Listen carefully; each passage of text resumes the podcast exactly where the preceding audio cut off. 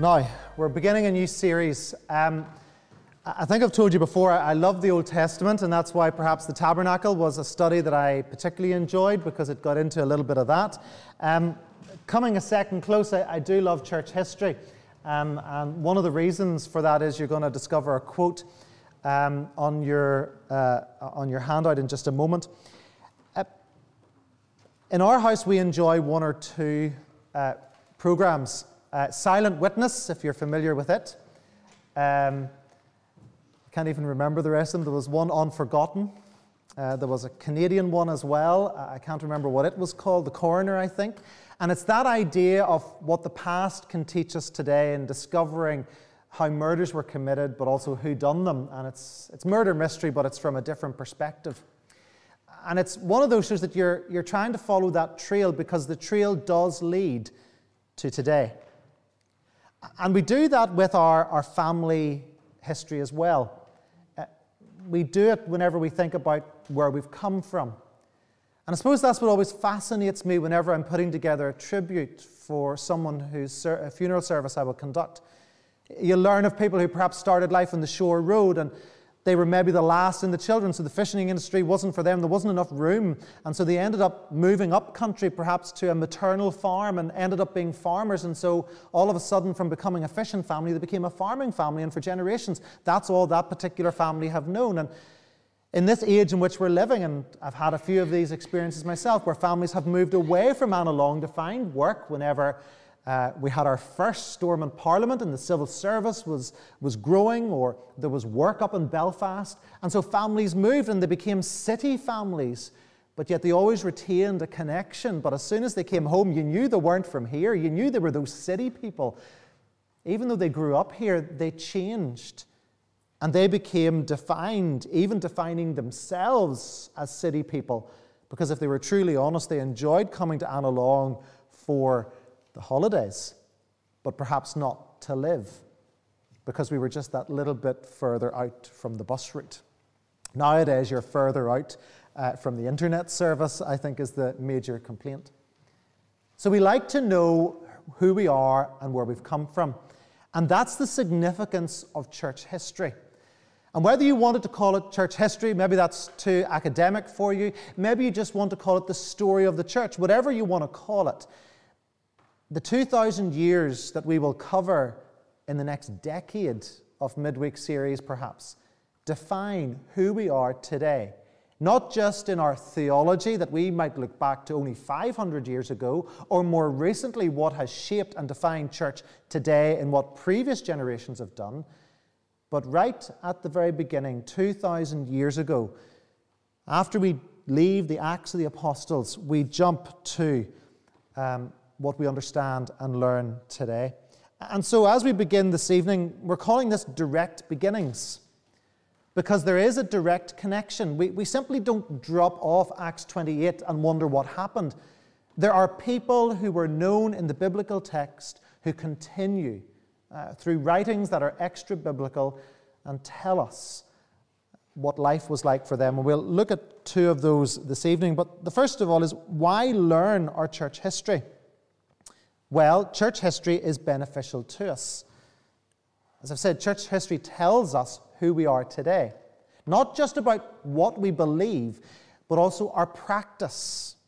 Why do we, particularly here in Annalong, use shortbread and not pan bread? That's our church history.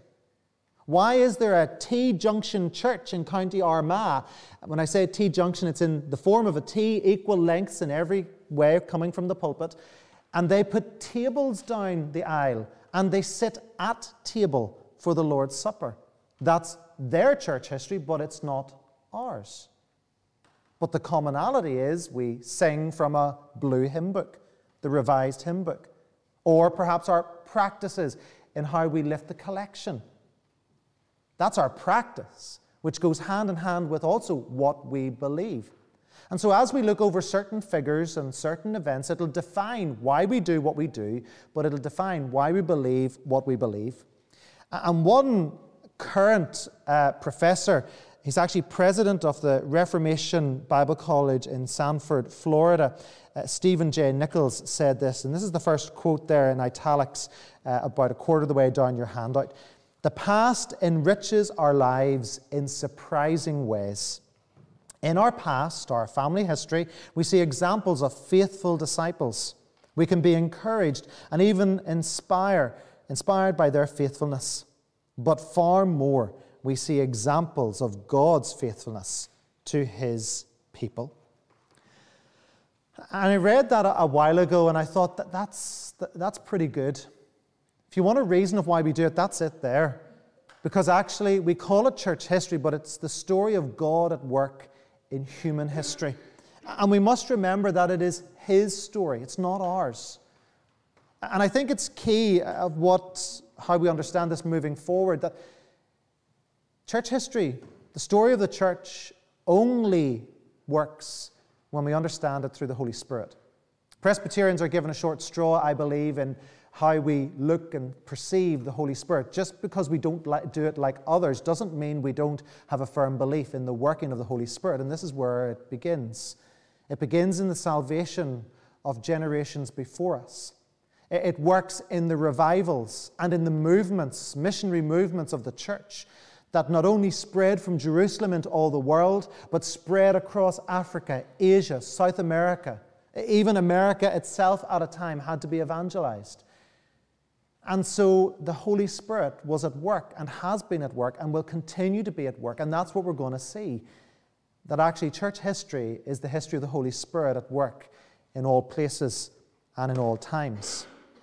And that's what Paul tells us in 2 Corinthians chapter 10 and verse, uh, uh, sorry, first, chapter 1 and verse 10, that it was He who delivered us from such a deadly peril, and He will deliver us. On Him we have set our hope that He will deliver us again. See, when we learn the movement of God through His Spirit, when we see Him at work, as we will particularly see it in these two first characters this evening, well, then we see how God will deliver us in the future. As we've known God in the past, so we will know him for today and we will know him for the future. Supported by scripture of how we see God work in the biblical text, as well as the testimonies that we will now hear over these next number of weeks of people from our past who will tell us how faithful God has been. So, where to begin?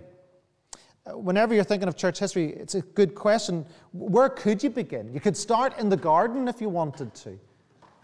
You could start uh, whenever we picked up that series that we did um, last year, or the blank page in your Bible a couple of years ago. We could have picked up there as we enter into the formation of the church with the coming of Jesus Christ.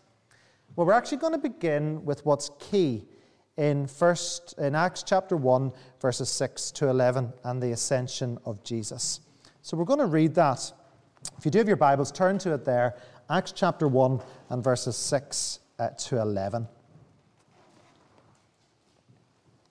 The text says, So when they had come together, they asked him, Lord, will you at this time restore the kingdom to Israel? He said to them, It is not for you to know times or seasons that the Father has fixed by his own authority, but you'll receive power when the Holy Spirit has come upon you. And you will be my witnesses in Jerusalem and in all Judea and Samaria and to the end of the earth. And when he had said these things, as they were looking on, he was lifted up, and a cloud took him out of their sight. And while they were gazing into heaven as he went, behold, two men stood by them in white robes and said, Men of Galilee, why do you stand looking into heaven? This Jesus, who was taken up from you into heaven, will come in the same way as he saw as you saw him go into heaven. Amen. This is the Word of God. So, this is where we begin the ascension of Jesus Christ, because it's in this moment that the disciples are told what to do. They're told to go out. And we know the Great Commission. Uh, we have it in, in Matthew 28 go into all the world. But, but here we have what they're to do Jerusalem, Judea, Samaria. Some people have looked at that as a, a, circle. Jerusalem is the inner circle where they were, going out to Samaria, the countries around them, or, or sorry, Judea, the countryside around them, and then out to Samaria, uh, to the world around them. That's nearly too limiting because it's geographical. If we think of it in these terms, Jerusalem was where they knew, the people they knew, begin there.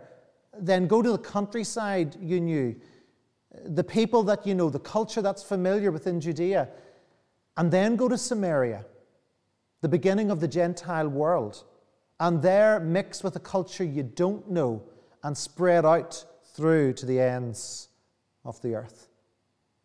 That's perhaps a better way to view that than, than simply uh, that just three circles, but what's happening in each, to the area and people you know, then to the countryside that's familiar but it's a culture that is known. Then going beyond that and even more into the pagan culture and into all the world. But notice what Jesus says. He says, This will happen when you will receive power from the Holy Spirit that's going to come upon you, and then you will be my witnesses. That's why we see this as a movement and as a work of the Holy Spirit. The church can only move as the Spirit leads. The church is obedient to the Spirit. The great missionary movements of the past have been faithful in where they have gone and in the message they have proclaimed.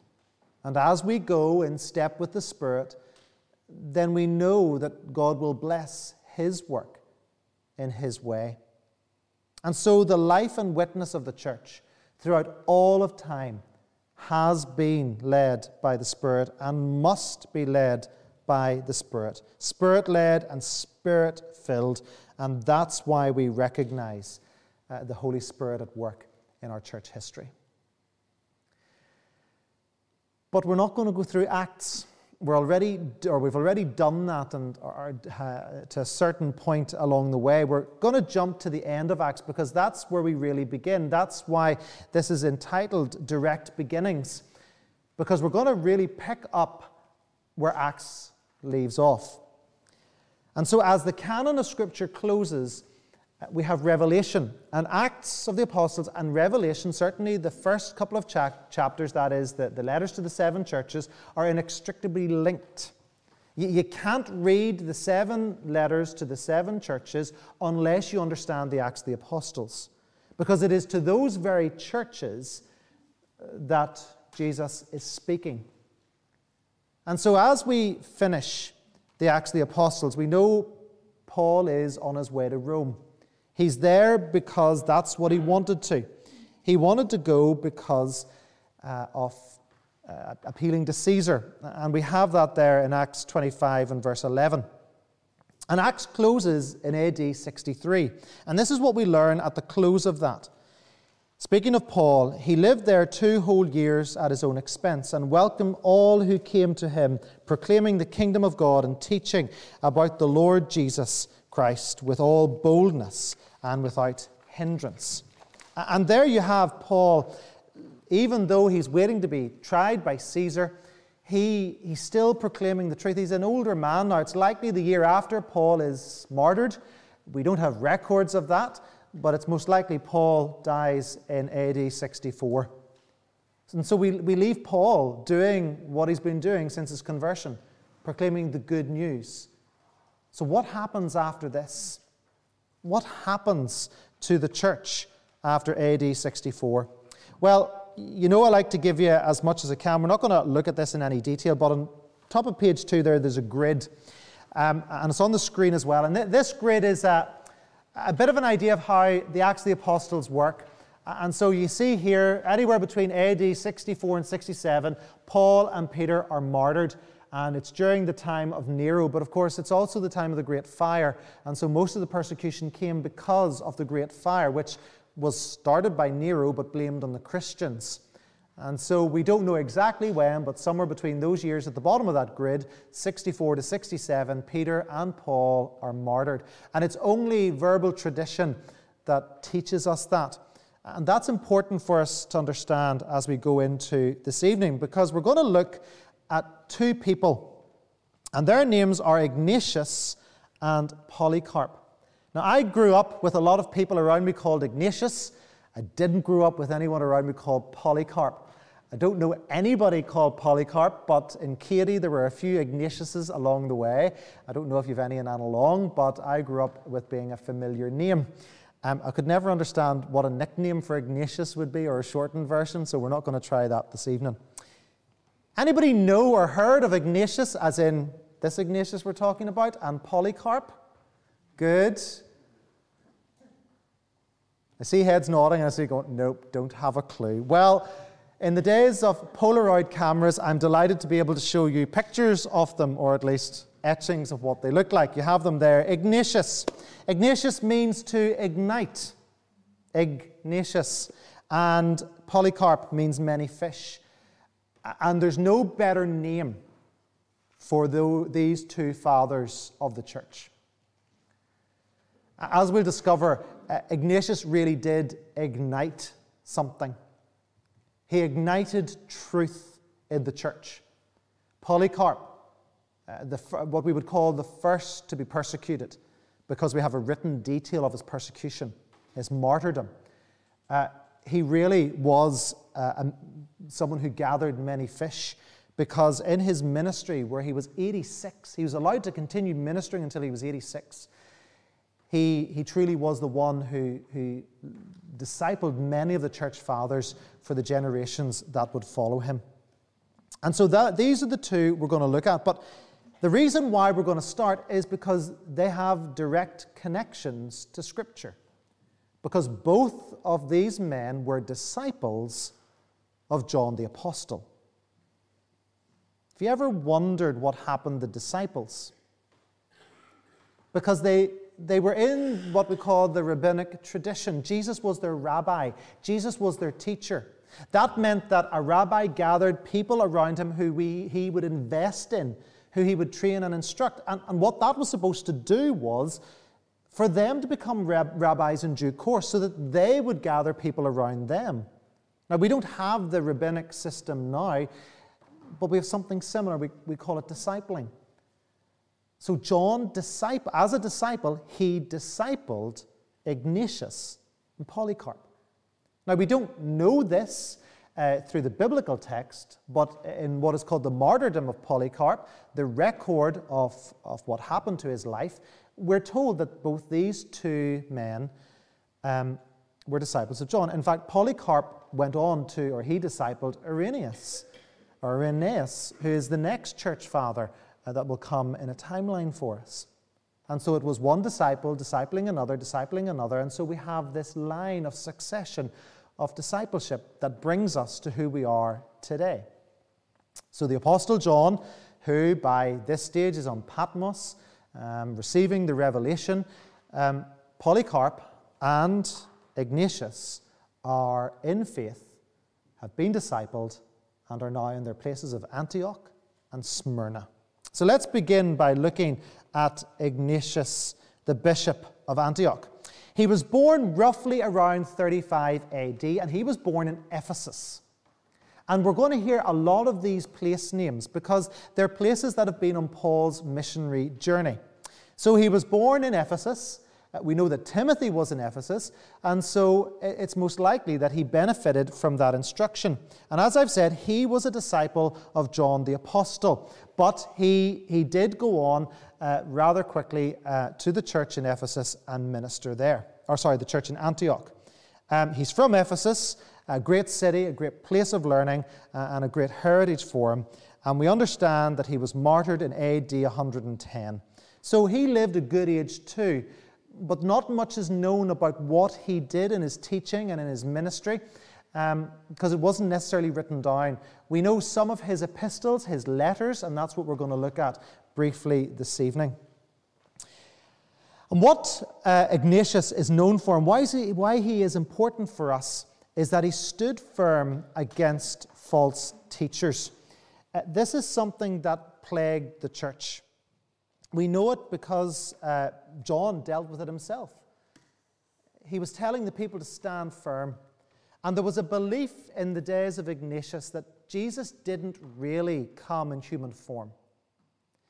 It was more than a story uh, in that there was a real person, but it was implied rather than a reality. And this troubled Ignatius, as you can understand, but you have to understand the culture of the time as well. This is all new, nothing's written down. There's no scripture to go to and contend with. Uh, rather, it's what the apostles have taught, because isn't that what the early church did in Acts 4? They listened to the apostles' teaching, and that's how the church was formed in its understanding of salvation, um, of Christology, and, and who Christ was, and what atonement was, and redemption. And so now this second generation are taking that, and they're the ones who, along with the apostles, are starting to write down. And so in the epistles of Ignatius, he is writing to the church to warn them. And in fact, it's there, he, he quotes in, in the middle of the text there, um, I think it's over uh, on page three. He's writing and he tells the church to say, Look, when you hear false teaching about this, when you hear that there's issues with Jesus, close your ears. Don't listen to them. And you can understand why. And really, this nails for us our understanding of salvation. Because from this moment of Ignatius, we continue to believe the truth of salvation in the church. That Christ indeed, indeed, indeed did come, the deity, the God man. He did indeed die a death he did not deserve. He did indeed rise from the dead. And if you don't believe that, then you have no salvation. And so Ignatius was writing to the church to say, don't listen to this falsehood. Don't listen to these people. This is, this is long before we get to the Gnostics who have some secret knowledge. This is right in the very opening years of the church where they're, they're starting to challenge what salvation is.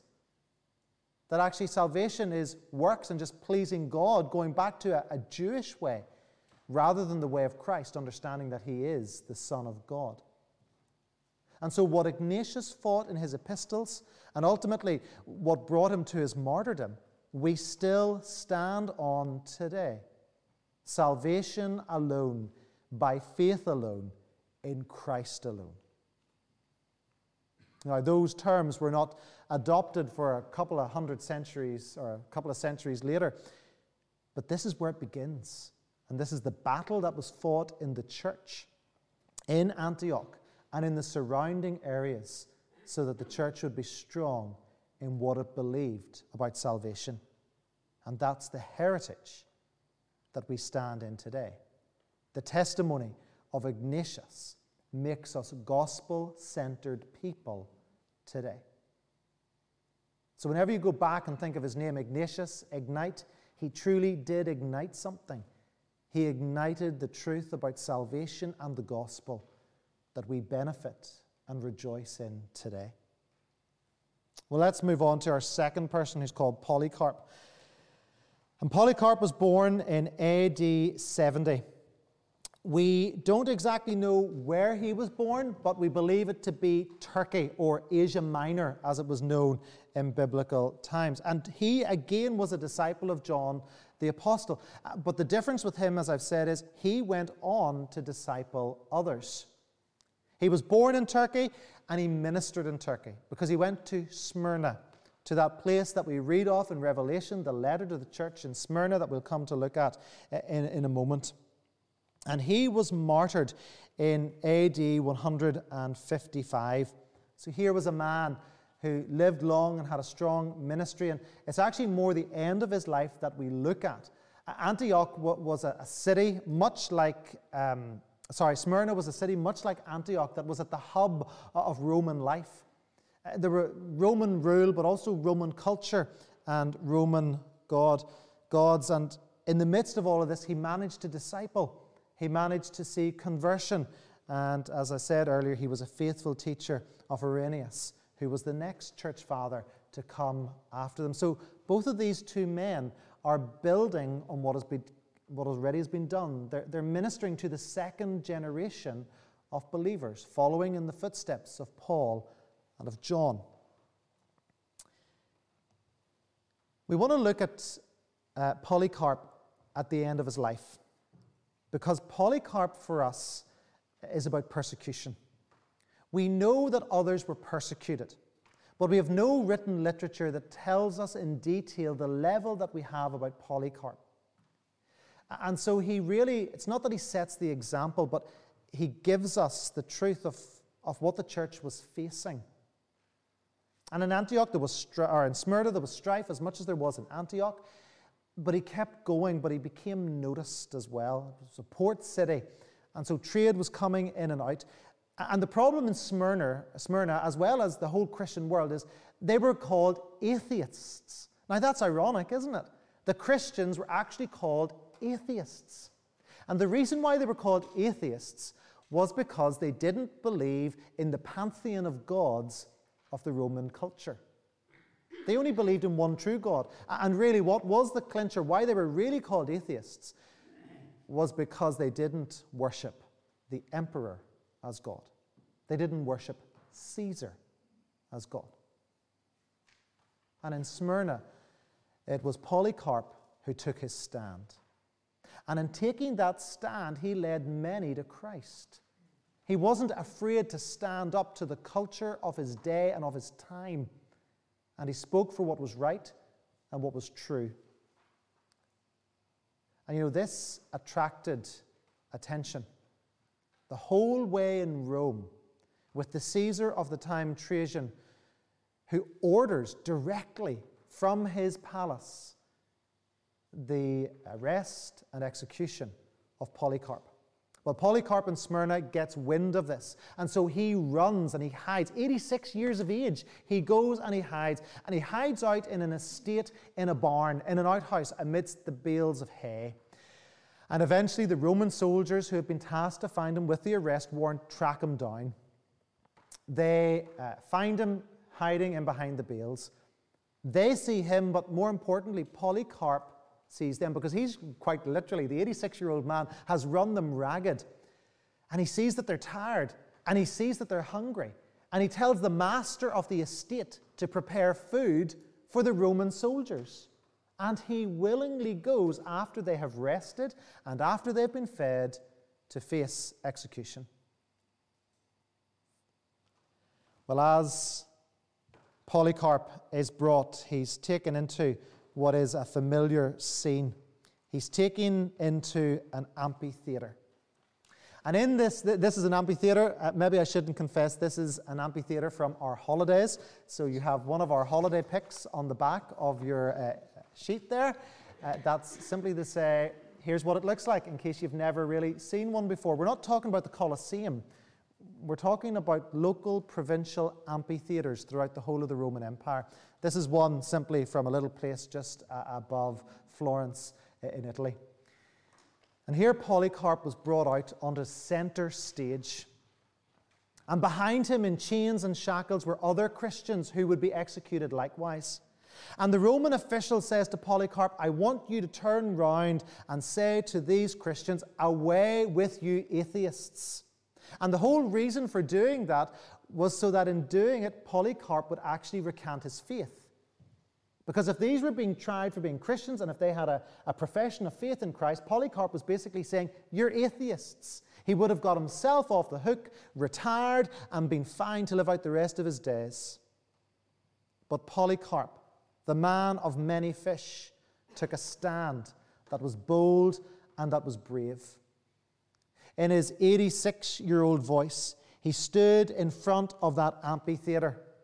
He didn't look at the Christians behind him, but he looked at every face before him on every tier.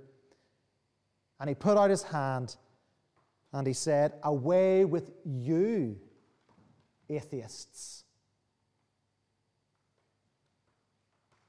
The best of the Roman world, including the Roman officials in front of him he not only disobeys their order, but he condemns them for their lack of faith in Jesus Christ. They're the atheists, not him. He was given the opportunity to recant, and, and this is what he said. In a bold statement, he said, 86 years I have been his servant. How can I blaspheme my king who saved me? Polycarp, right to the very end, proclaimed his Lord and his Master. He did not recant, he did not forego his faith. And so he has set the standard of what is martyrdom, of what we know as martyrdom, because it is written for us in detail. And he was quite quickly taken, tied to a stake, and burnt. But it shouldn't come as any surprise to us of why Polycarp was the way that he was. We may not know the man, but just in these two incidences, the, the action of waving the hand in front of the, the whole of the Roman citizenship, to saying that he, after 86 years he would not recant or blaspheme against his Lord, let's remember what Jesus said to that very church in Smyrna. Because in Revelation, chapter 2 and verses 8 to 11, that bottom, that red writing there at the bottom and over the page, and to the angel of the church of Smyrna, write the words of the first and the last, who died and came to life. I know your tribulation and your poverty, but you are rich, and the slander of those who say that they are Jews and are not, but are a synagogue of Satan. Do not fear what you are about to suffer. Behold, the devil is about to throw some of you into prison, that you may be tested, and for ten days you will have tribulation. Be faithful unto death, and I will give you the crown of life. He who has an ear, let him hear what the Spirit says to the churches. The one who conquers will not be hurt by the second death. The bishop of Smyrna whether he received this from John or not. But when you compare his life to what was given to the church, he lived this message. He had already gone through the first death, the first death to his own self, where he forgone his own way of living and was, went to Christ as the sovereign and knew him as the sovereign Lord. For him, the second death of being burned to the stake was nothing because he'd already been tested. He had stood firm and he was welcomed into the heavenly realms. For the early church, as they would face persecution, as Polycarp recognized, but also uh, as Ignatius recognized in terms of false teaching, the promise is given to them that Christ will be with them, that they can trust in Jesus, they can trust in Him as Savior, and in doing so, He will see them through. And you know, we don't know what lies ahead of us today. We don't, none of us can. We can't look into a crystal ball. None of us has any of that at our fingertips, nor would we want it. Rather, we wait on the Lord. And as His Spirit has led His church and His people, as it has been Spirit led and Spirit filled, so we too will be spirit filled and spirit led. We too will face false teaching that we must stand against. We too will face persecution in some shape or form. And, and in many ways, in this current age, the two are becoming closer together, where the persecution is following false doctrine. Because the false doctrine is coming from the world that tells us we're wrong and because we don't believe what the world wants us to believe, then we are facing persecution for it. But Jesus has promised to be with us to the end. He has promised to see us through that indeed, as the letter was written to the church in Smyrna, so we have gone through the first death. And whatever the second death, however it comes through ill health or sickness or through persecution, we can stand firm because we will be seen safely home. And that's what Peter tells us in 1 Peter. Uh, some of the a passage that I love in chapter 5, verses 6 to 11, where he says, Humble yourselves, therefore, under the mighty hand of God, so that at the proper time he may exalt you, casting all your anxieties on him because he cares for you. Be sober minded, be watchful. Your adversary, the devil, prowls around like a roaring lion, seeking someone to devour. Resist him, firm in your faith knowing that the same kinds of suffering are being experienced by your brotherhood throughout the world. And after you have suffered a little while, the God of all grace, who has called you to his eternal glory in Christ, will himself restore, confirm, strengthen, and establish you. To him be the dominion forever and ever. Amen. We started with a set of three Jerusalem, Judea, and Samaria, and all the world, four. And so we finish with a set of four that Christ Himself will restore, confirm, strengthen, and establish. What do we learn from church history? What do we learn from the testimonies of Ignatius and Polycarp? That God is good and God is faithful. To us as individuals, as families, to a particular congregation here, but to the church worldwide, he remains faithful. And I do say, if you do have the opportunity to go to this event uh, on Friday week, make every effort to go because that's how we learn of what God is doing in the world. Beyond these shores, as much as we're hearing about church closure on one hand and church planting on the other, so we need to see beyond our shores. And we need to go to countries where, where it's so different, but yet know the testimony that even in the most challenging of circumstances, God is at work. Cast all your cares on Him. Trust Him because He cares for you. That's what we learn. That's why it's important to hear these stories and these testimonies so that we can stand on the heritage of faith, not on that alone, but on the Christ who has seen each and every one of his children through each generation and each circumstance. We are going to take about 10 minutes to discuss some things about tonight because we need to, to see how it works out. And there you have three questions to think about round your tables. Is there any concern for false teaching in the church, both local and global today? How can we respond to any form of teaching that goes against the Word of God? And we are familiar with persecution in churches around the world, but how do we see persecution in the church in the UK and Ireland, and how can we respond to it? So I'm going to pray. Uh, then we'll go to those questions and we'll take a, a pause around nine or just after it. We'll sing another song and then we'll take a, a bit of time to pray this evening. So let me pray for us as we finish off, certainly this part this evening. Our Father God, we thank you that as we look at church history, it's not academic. It's not there for books and for people who are particularly interested. It's a lesson for us. And so may we grow in it. May we grow through it. And may we see your Spirit at work now as then so that we will stand strong. For we are the of the same faith.